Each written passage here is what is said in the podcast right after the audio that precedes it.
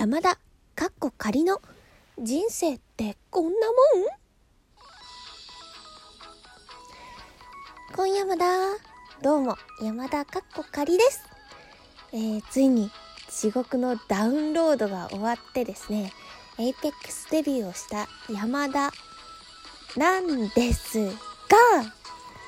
ここでいろんな事件発生ということでね、今日も絶望話語っていきたいと思います。まずチュートリアルができない。そんなことってあるって思うよな。いや、チュートリアルって操作説明だから誰でもできるはずじゃん。でもなんか APEX のチュートリアルいっちゃん最初入った時、めちゃくちゃ早口で APEX 始めよう、まず基本操作でボタンを押してみたいなことを言われて、でなにもう軽くハテナってなるんだけど、そこでやることが一応右上に書いてあるから、とりあえず L で移動とかしたら OK みたいなのが出るのね。でそれでスイッチ版だけかわかんないんだけど、視点も自分で動かさなきゃいけなくて、でそれに分からなくて、だからなんかもうどこ行ってるのかよく分からなくて移動だけしてて、でなんか暗闇に入っていってダメージも食らってるし、なんかどうやって視点を合わせるのかもうどこに行ってるのか分からなすぎて戻れないしみたいな。でなんとなく最初の画面に戻りたくて B ボタンを押してみるんだけど、実は B ボタンってジャンプでなんかジャンプクリアっていうなるだけでどうすんみたいなもうしゃあないから暗闇でとりあえずもうなんか戻れないから全部項目クリアしようって思ったら、